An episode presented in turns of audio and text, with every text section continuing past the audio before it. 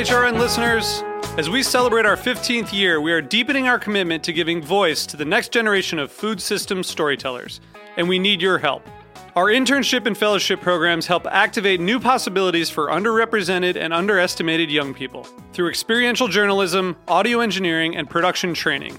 Through these unique programs, HRN helps food equity stewards build essential workforce readiness skills that expand their potential and foster economic mobility. Please consider supporting these critical programs. And with a minimum donation, you can be entered to win a dinner for two at an amazing restaurant in one of eight cities and tickets to a concert at a great venue in one of those cities. We have incredible partners across the country who have donated, as they also share our passion for helping to educate the next generation of food systems storytellers. Check out heritageradionetwork.org slash 15 to donate and enter to win today. That's heritageradionetwork.org slash 15 to donate and enter to win today. And make sure you donate before March 31st. Thank you. You're listening to Heritage Radio Network. HRN is food radio supported by you. Learn more at heritageradionetwork.org. This episode is brought to you by Roberta's, home of Heritage Radio Network for 10 years. Learn more about Roberta's at robertaspizza.com.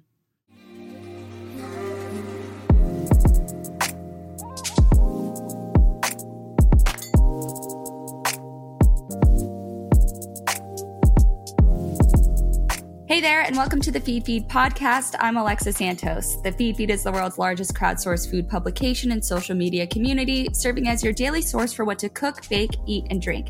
Here on the podcast, we are speaking with members of the hashtag Feedfeed community to hear their stories, learn about their culinary inspirations, and get some of their best cooking tips. Today, it's my pleasure to be chatting with Gail Simmons, who you may know from Emmy Award winning Top Chef.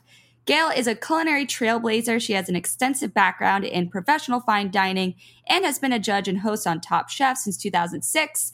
She also is a cookbook author and was a special projects director at Food and Wine. Gail has a ton of amazing projects in the works, which I'm so excited to dive into. So thank you so, so much for being here. Oh, I'm happy to talk to you. No problem. Woohoo. So you've got a lot going on, a lot of things in the works. I know that you've been with Top Chef for a long time, but tell me a little bit about what's going on with this 20th anniversary special season coming up. I've been part of Top Chef since day one, episode one, which is really hard to believe because it was a really long time ago. Uh, we started shooting in the fall of 2005, and our first season aired in 2006. And we did a few years where we did more than one season in a year. So we are now in 2023 in our 20th season. Uh, it completely changed my life, as you can imagine. We never in a million years imagined on that first day on set in San Francisco that we would be making this show for um, this long. Um, and that it would take us to the places both literally around the world and figuratively in terms of the just adventures we've been on, the people we've met, the things we've been able to do, um, that it has. So we thought it was fitting for such a huge anniversary milestone to kind of push the boundaries of Top Chef and take it, uh, to borrow a phrase from my favorite USS Enterprise captain, Jean-Luc Picard, uh, to new frontiers, to boldly go mm. where no no Top Chef has ever gone before. And uh, so we took it international. We shot the whole show in London and then our finale in Paris.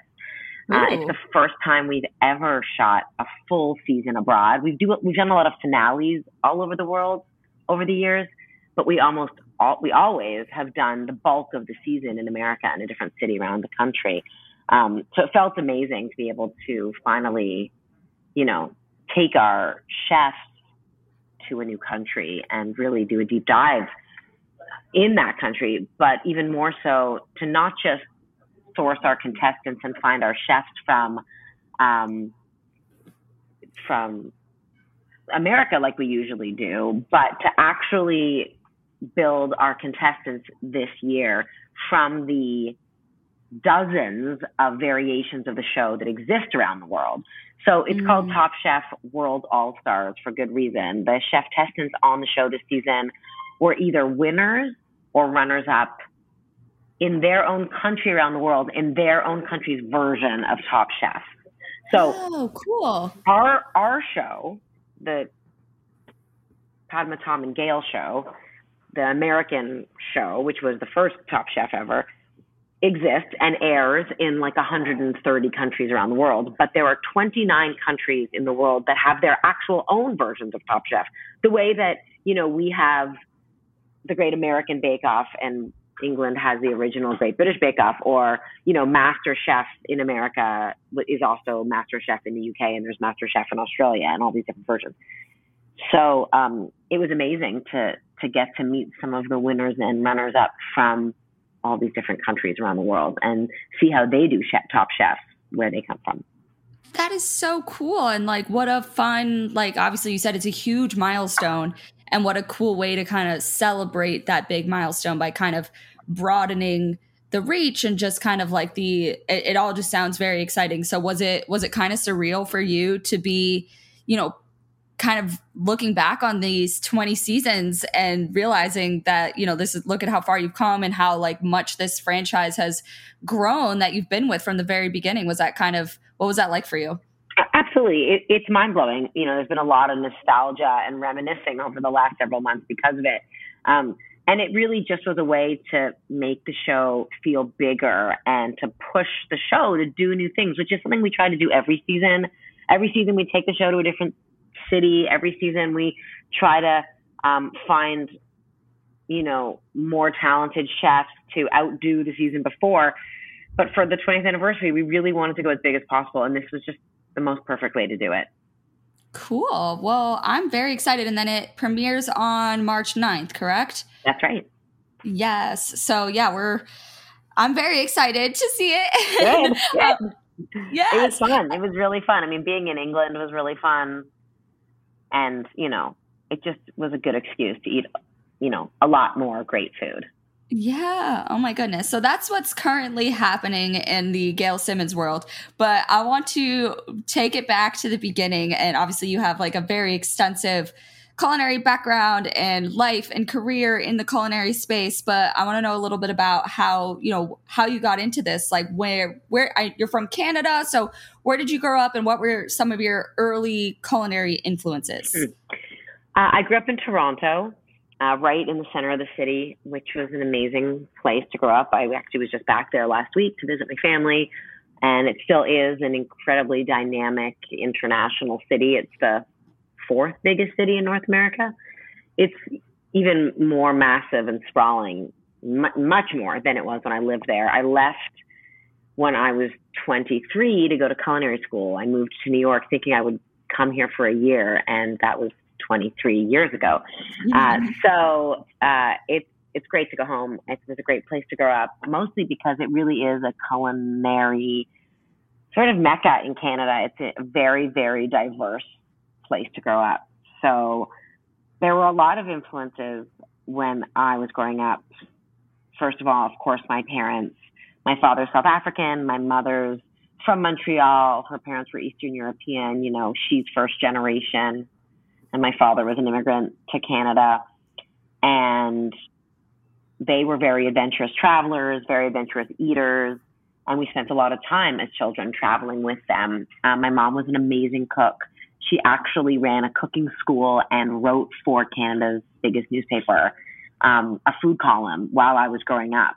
And so without really understanding it when I was a child, I was exposed to really amazing food, very fresh food. My mom was a really spontaneous, talented home cook and built this cooking school teaching all the parents in our neighborhood how to cook at a time when most people were just cooking out of their microwave and trying right. to, um, you know, get out of their kitchens. So um, I guess I come by it honestly, although I didn't really realize just how much that was an influence on me until I got much older. Um, hmm. You know, no one wants to admit when they are a teenager that they're becoming just like their parents, right? Right. That is so funny. So you had very like with the background of your family, you had kind of a lot of different influences from around the world, but what were some of your favorite foods growing up that, you know, say your parents made for you or that you kind of were exposed to at that age? I mean, so much. I have a lot of very distinct memories of, you know, the traditional Eastern European Jewish food that my mother would make for holidays that are still very much recipes that I now make today with my children. Um, also, of course, because my father was South Africa, very vivid memories of spending a lot of time in South Africa and the foods we would eat there. Um, you know, everything from biltong, which is a salted cured, like dried meat. It's South Africa's version of jerky, I guess, um, mm. to the, to, you know, a lot of traditional South African recipes that I also still am very nostalgic about and make and eat now. Um, Toronto has the largest Chinese population outside of China, and really? there are like four Chinatowns, four or five Chinatowns in Toronto, similar to New York in that there's Chinatown in Lower Manhattan. There's a massive Chinatown, you know, in in Sunset Park. Like there's, it's such a massive city, and so right. my mother really was ahead of her time. When I was growing up, she would do all her grocery shopping, all her fresh fruit and vegetable shopping in Chinatown and in Kensington Market, which is the old like immigrant market in Toronto, not unlike the Lower East Side here in New York, which, you know, was a place that was first settled by, you know, Eastern Europeans and, and Jewish population fleeing World War II, but then became a largely Asian and then Latin community here in New York. Kensington Market in Toronto has had a very similar trajectory. And so it has layers and layers of these amazing immigrant communities, but it's still very much a vibrant Chinatown hub and I have memories of, you know, grocery shopping with her there for, um, you know, bok choy and and lots of Chinese vegetables and fresh fruit and her cooking that stuff at home. Um, I went to school in an area of Toronto that had a very large Caribbean community. Toronto also has a, a huge Caribbean community, one of the biggest carnivals like Caribana in the world. Really? Um, I think it's the third largest. Otherwise, there's like in, you know, um, there's a huge Trinidadian one, and there's also a huge London, you know, um, carnival.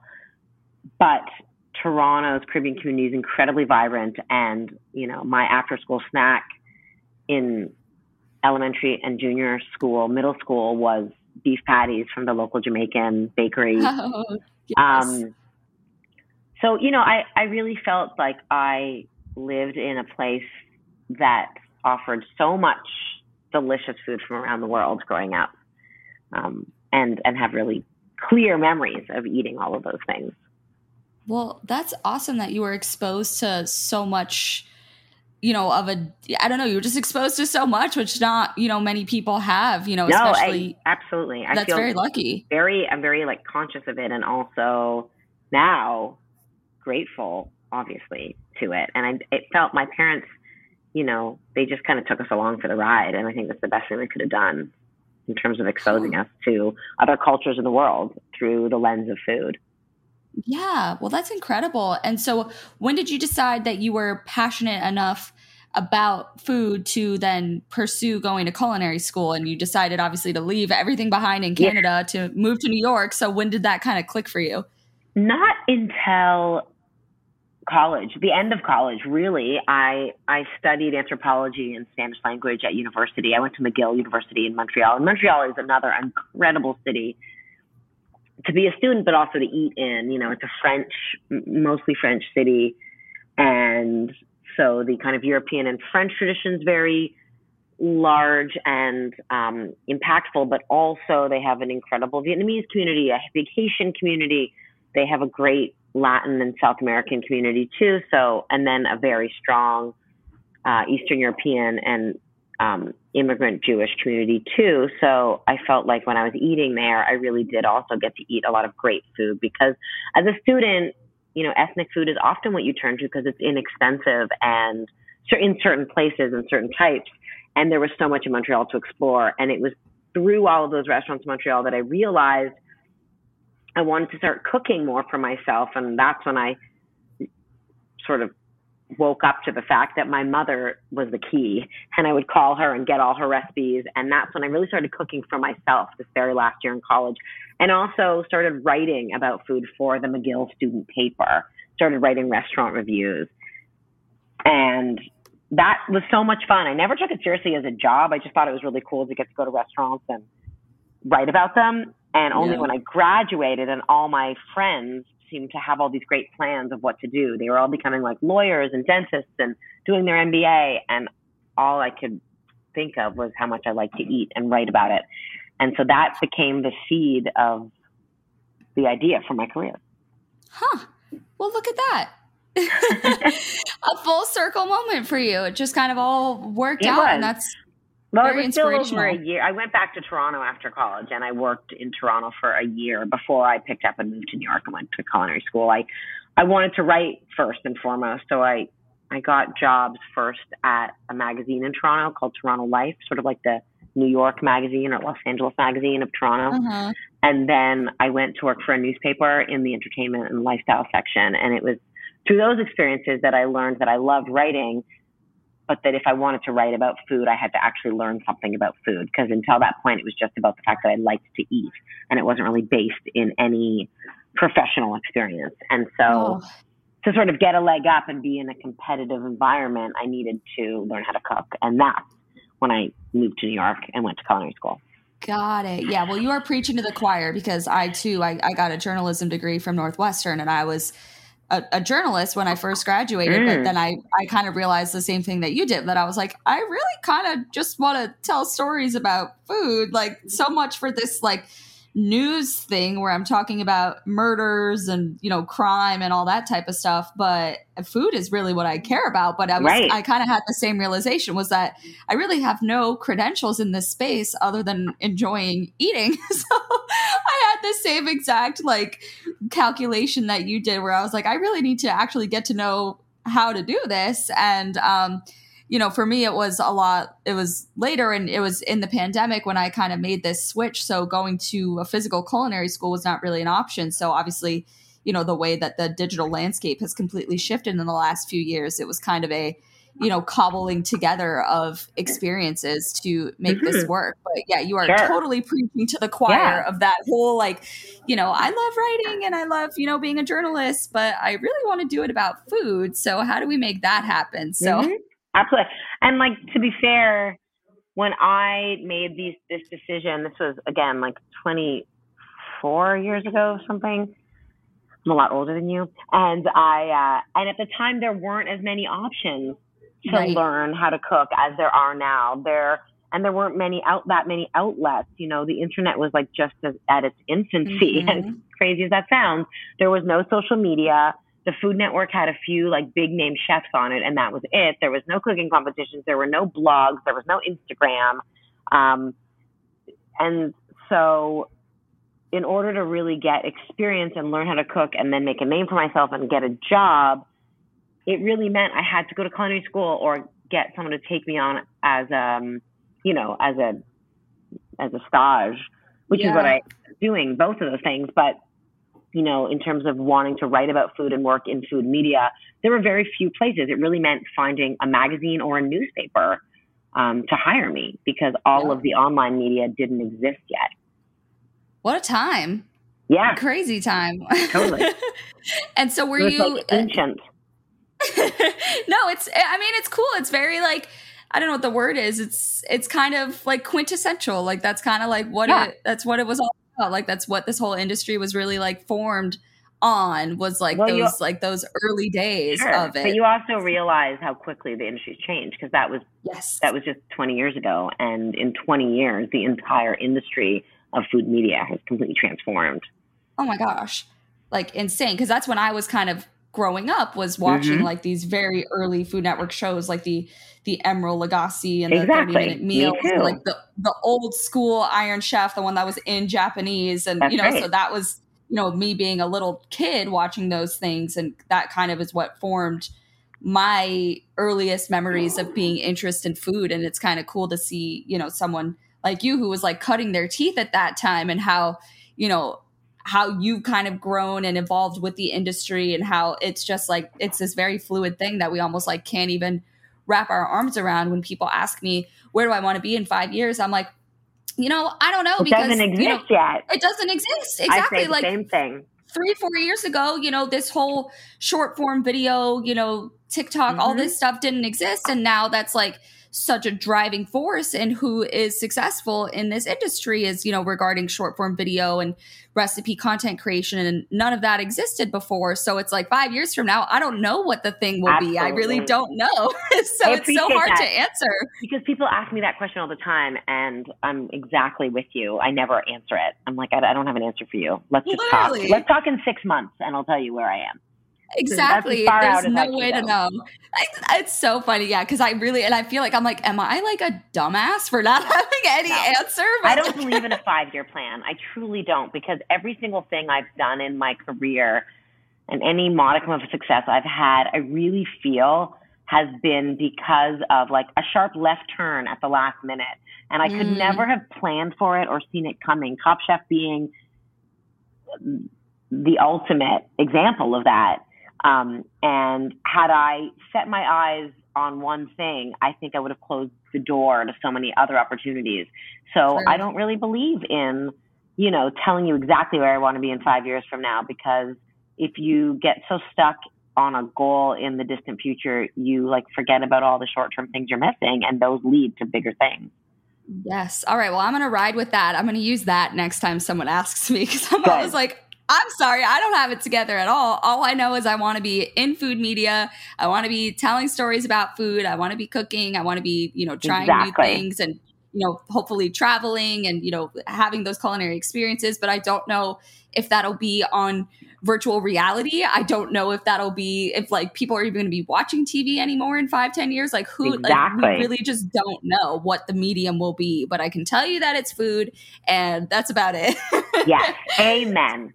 Yes. All right. So we, we can use that. We're just going to like gas each other up on this and just like Mhm. keep it rolling anytime someone asks. It's done all right for us so far, so no one can complain. All right. We're going to take a quick break and hear from our sponsors.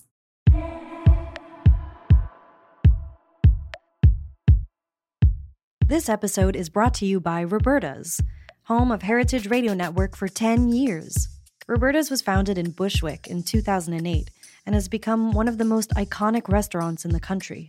HRN made its home inside of Roberta's in 2009, and together they have become part of the DIY fabric of the neighborhood. Roberta's, the pizza restaurant, is open for lunch and dinner seven days a week and serves much more than just the famous wood fired pizzas. Their team dreams up new salads, pastas, and sandwiches on the regular. Roberta's Tiki Bar is alive and well in the back garden, serving up frozen drinks in the summer and hot toddies in the winter. Stop by the bakery and takeout spot next door for fresh breads, sticky buns, and pizzas to go. And of course, there's the two Michelin starred Blanca tucked away in the garden for truly daring diners. But Roberta's also extends beyond Bushwick, with multiple locations in New York City and now in Los Angeles. You can also find their frozen pies in grocery stores around the country. The spirit of Roberta's, like Heritage Radio Network, is everywhere. Here's to many more years of pizza powered radio. Learn more about Roberta's at robertaspizza.com. So you, you know, did kind of the opposite of what I did, in which you actually went and you were staging at restaurants and, you know, really getting in there and kind of develop this fine dining background. So what was that kind of like for you? I know that that's a bit of a not tumultuous, but it, it it's especially however many years ago that was, it, it was tough and you really like put in the grunt work. And so what was that experience like for you working in restaurants? I assume in New York City, just like kind of doing the damn thing. I mean, culinary school was amazing. Culinary school was like food camp. It was like that moment in life where I realized I'd found my place and I'd found my people and I was exactly where I should be. And it was, you know, eight months of amazing discovery. I was living in New York City. I was at cooking school every day from nine to five. And then I had my nights free to explore New York and I was in my early 20s and it was bliss. Um, Yes. number one. Then I went to cook in restaurants when I graduated, and I took it upon myself to cook in very difficult restaurants. And I, I don't think I would have done the same thing again if I knew what I know now, um, Mhm. because, well, for a lot of reasons, the industry has changed a lot. But I chose very fine dining, large restaurants. And, you know, there's pros and cons, like anything, working for a startup versus working for a big corporation. You, you get that big corporation experience, that big kitchen experience, but because you are one little person in a very big operation, you do very, you know, you do very little, very precise things. So, um, you know, I, versus if you go to a small restaurant and you're only five people in the kitchen, even though you're the lowest rung on the ladder, you get to do everything, right? Because there's only so right. many hands. Anyway, I chose big restaurants, but they were extraordinary places, and I definitely learned a lot from them. In both kitchens that I chose to work in, again, this is in the 90s, the late 90s, I believe 1999. Uh, I was the only woman in both kitchens, both savory Oh, kitchens. Uh, in the first kitchen I worked in, there were women in the pastry kitchen, but no women in the savory kitchen. And in the second kitchen I worked in, uh, I was the only woman, period. And they were they were very difficult places to work, but I learned an enormous amount. And I think that physical experience of working on a line was so essential to me to do everything that came after it because I learned the language of a professional kitchen. I learned the sense of urgency. I learned how to think like a restaurant thinks versus like a home cook, you know, like a, a professional cook thinks uh, in terms of organization and preparation. And those were all really valuable lessons in making me a strong cook. Um, and so that was excellent. I also was exposed to ingredients and clientele and, you know, food that I would never otherwise, as a young person, have a chance to taste and cook with and try. Right. And that was really exciting. Um, but I ultimately went into it knowing that I didn't want to be a, a professional cook, right? I, I didn't, I didn't uh, become, I didn't go into these kitchens to be a chef. So I also went into them knowing that they were going to be experiences that um, were limited and and short term. I never I never had the aspiration to stay working and become a chef. So I knew it was kind of a short term thing. And that was great because I could do it and then when I felt like I had gotten the experience I needed, I could I, and that I wanted to go back to writing because I always knew that writing was my goal or being in media, I should say was my goal. Um, Mhm. I felt like it was time to leave and I could leave. And so I took those experiences with me and um, I learned so much from them. But I was also relieved when I could feel like I had another opportunity to take all the things I've learned and bring them back to the writing and the media side of the industry. Right. It- yeah. No, I get it. It's almost like it was a means to an end, but it gave you that platform of knowledge and expertise that has helped you throughout the rest of your career. So it was, yeah, it, it, it needed to be done. Well, and I just think you you go into a diff you go into a job with a with different expectations of yourself when you know that it's not the end goal.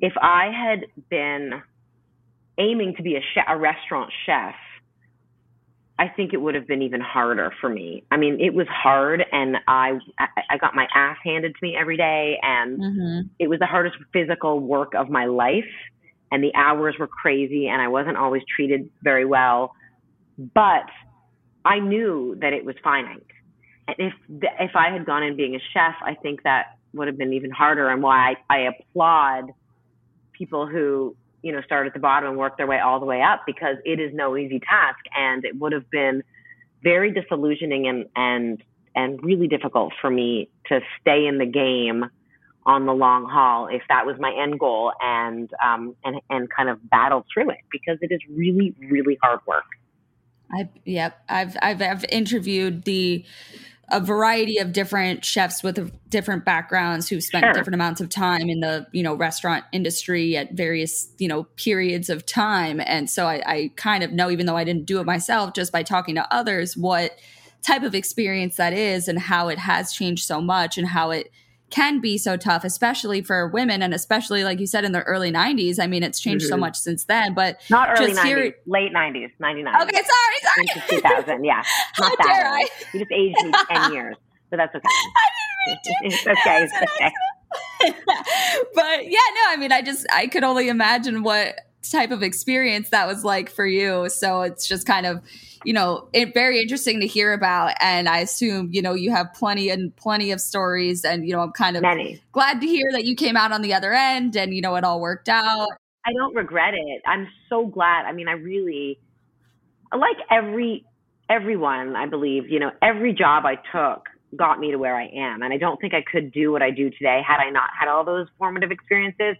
And I learned so much and I'm so glad I did it. Um, also, that's when you're supposed to do those things. When you're in your early Right. 20s and you're like physically able and staying up till 2 a.m. every single night and working 12 hour shifts is completely under the realm of normalcy. Um, so I'm really glad I did it. And I worked for amazing chefs and I made a lot of really amazing, really, you know, like relationships and, and discoveries about myself too. So it was a, a crazy time, but a great time. Yeah, and here you are. So Correct. and you, you live to tell the tale. So that's that's what matters. So when you first started with Top Chef, and you know, I when you were describing it earlier, it sounded like you nor anybody involved knew that it was going to become what it did. So what was that kind of like for you? And you know, you said 2005 is when you started filming, and I guess you were working at Food and Wine before that. Was Yeah, there were was going through- five years plus. There was almost six years between the time that I was cooking restaurants and the time that I went on Top Chef. And in Right. those six years, I did many other things in in food media. I worked uh, at Vogue magazine as the assistant to the food critic for two years, and then I went to work for Daniel Boulud for three years as his kind of PR and marketing manager. Mm. And then from there, I went to Food and Wine, and it was about eight months, almost a year, maybe just a year into my job at Food and Wine magazine, where I had hit my pinnacle. Like I was set there. I was happy. I didn't want another job. Um, I was doing all the things that I had set out to do when I left Canada, which was to work in food media at a major food publication that I admired. And Food and Wine was the ultimate version of that.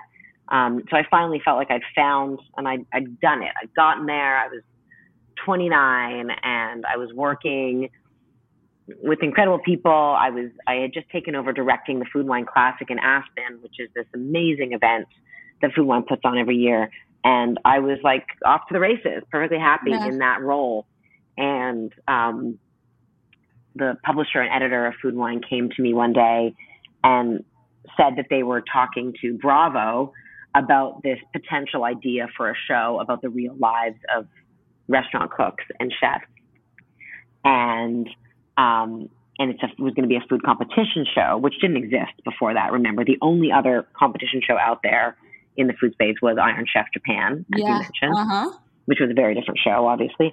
And would I go talk to Bravo about potentially being the editor that represented the show, the magazine on the show as part of the judging panel?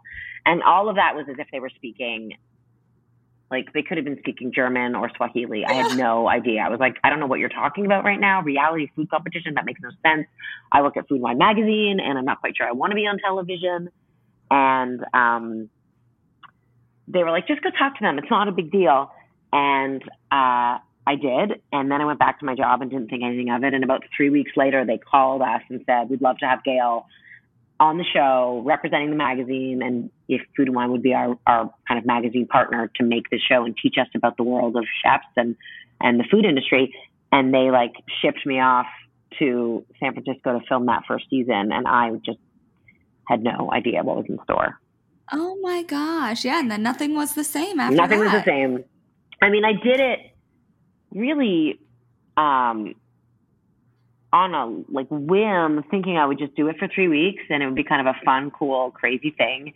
And then I'd go back to my job at Food and Wine and all would be fine and I would just continue on that path that I was already on. And that's what I did. Uh, you know, we felt confident that Tom Colicchio, who was the head judge, obviously from the first day, you know, he's a chef that we knew well and admired and kind of trusted that if he was going to take this leap on this crazy show, that we would be okay because he wasn't going to let us all fail. And um, we trusted Bravo because they had just done Project Runway, which Top Chef's format was based on, you know, same format basically, Oh. but in food instead of fashion.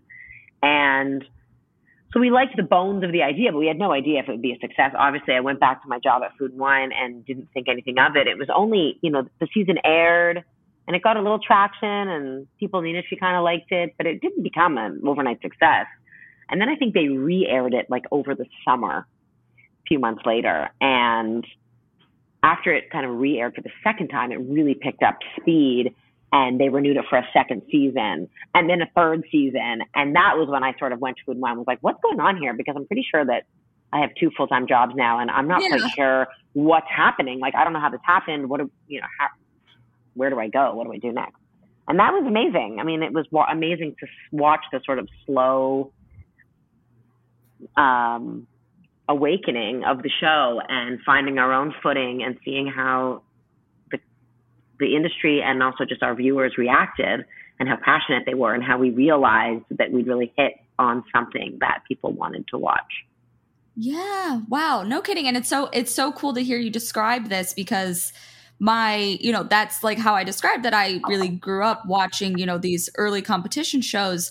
That was a big part of what inspired me to get into food media as well at a very, very young age, is watching these kind of early seasons of Top Chef. And my parents were both in the restaurant industry their whole careers. So this was kind of just always on in our house. So it's so cool to kind of hear the other side of it. Cause like little old me, I'm like, you know, five, six, seven, eight years old watching these shows and not really knowing how big of an impact this was going to have on me in my life. And then here you are, you know, in your career having your whole life changed by this show. So it's kind of funny and very interesting to see like the ripple effects and impact that something like that can have and you know here we are now and it's just like yeah who who would have thought that it would have created so much for so for so many people and not to mention all the the chefs that go on the show and compete and then you know are given that exposure and that you know credibility in the industry that benefits them so it's just it's very very cool and fascinating to hear yeah. about the wide yeah. impact of something like that and I think it took us a while to really hone in on all of that too. I mean, we knew we had this goal in mind, but the show actually changed a lot from the first season, let's say, to the third or fourth, because we were still taking the temperature of the audience and learning along the way. And the best thing I think about working on Top Chef has been that it's always been a, a conversation in real time about what's really going on in the industry. And our producers and the network have always given us a lot of room to experiment and have always listened to the viewers. And we learned after that first season that, you know, the first season contestants were made up of like some home cooks, some culinary school grads, some professional chefs, some private caterers. You know, it was sort of a run the gamut in terms of expertise. And after the first season, we realized that's actually not what our viewers want. Our viewers really wanted to know about real restaurant professionals and about mm-hmm. chefs cooking at the highest level because that's a whole universe that most people don't get to see or didn't get to see until we came on the air. You know, that that door into the kitchen and what really happens in a kitchen and how hard it is and the talent needed and the skill and the dedication and the hard work. And that's when we realized we really need to make a show about professional chefs. It's not, you know, there's a lot of cooking shows out there and people are at various levels. But I think what Top Chef has always done really well as a point of differentiation is made it about not just people who are line cooks or people who are cooks who want to become professional chefs, but are like executive chefs, you know, who've been cooking mm-hmm. for 10 years plus, who are at the pin, you know, who are at the precipice of their careers about to become really big deals. And we give them that extra like push over right. the edge. And, um, and now if you look at like the track record of the chefs who've been on the show, um, it's just amazing to see that we gave them this platform and, and how well they've run with it.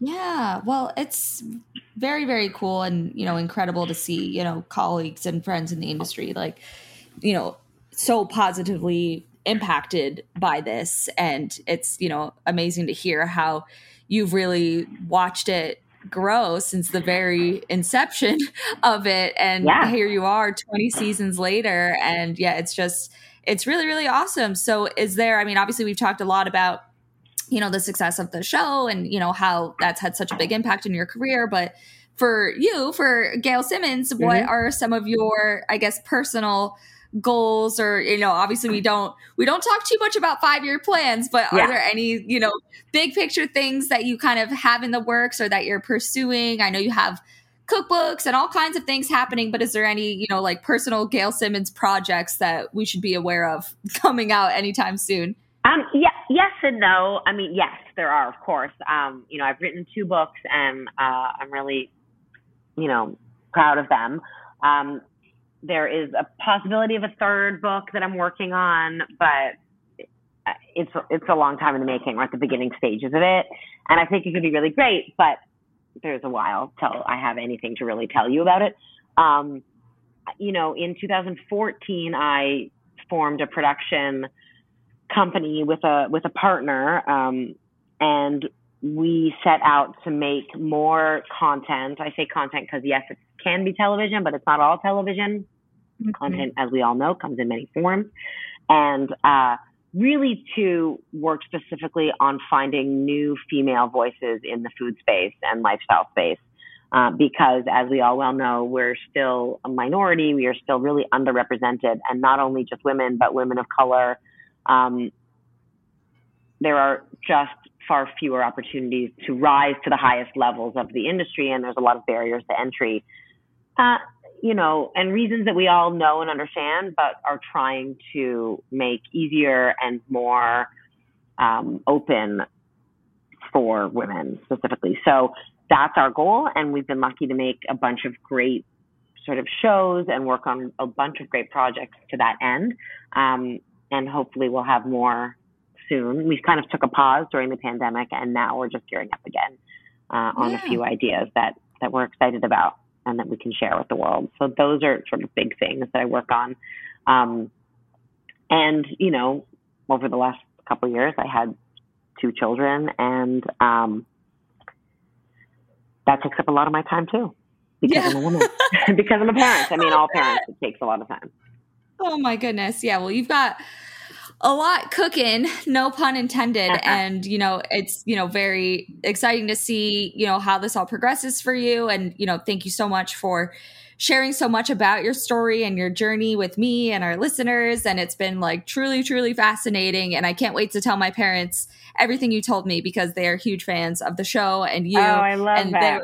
Yeah, yeah. They were like, "Oh, tell Gail we, we say hi." so they are like chomping at the bit to hear about what we talked about. So yeah, I'm very excited to to dish all the very fun and interesting uh, tidbits that you told me about. So congratulations on everything, and thank you so much for you know sharing that with us. And it's been a pleasure and a thrill speaking with you, Gail. Oh, it's my pleasure. Thank you so much for taking the time to chat. I appreciate it. Of course, and yeah, looking forward to the new season. Is it actually called like World All Stars? Is yes. that the official name of it? Okay. Top Chef World All Stars. March World All Stars. Mm-hmm. Hey, I love that. So fun. So yeah, can't wait. And yeah, thank you so much. My pleasure. Thanks so much. Thank you so much for listening. To learn more about the food and drink discovery platform that is the Feedfeed, head to thefeedfeed.com. If you have a food story to tell or want us to interview a blogger, cookbook author, chef, or restaurateur, we would love your suggestions. Just send us a DM on Instagram. See you next time. The Feedfeed podcast is powered by Simplecast. Thanks for listening to Heritage Radio Network, food radio supported by you. Keep in touch at heritageradionetwork.org slash subscribe.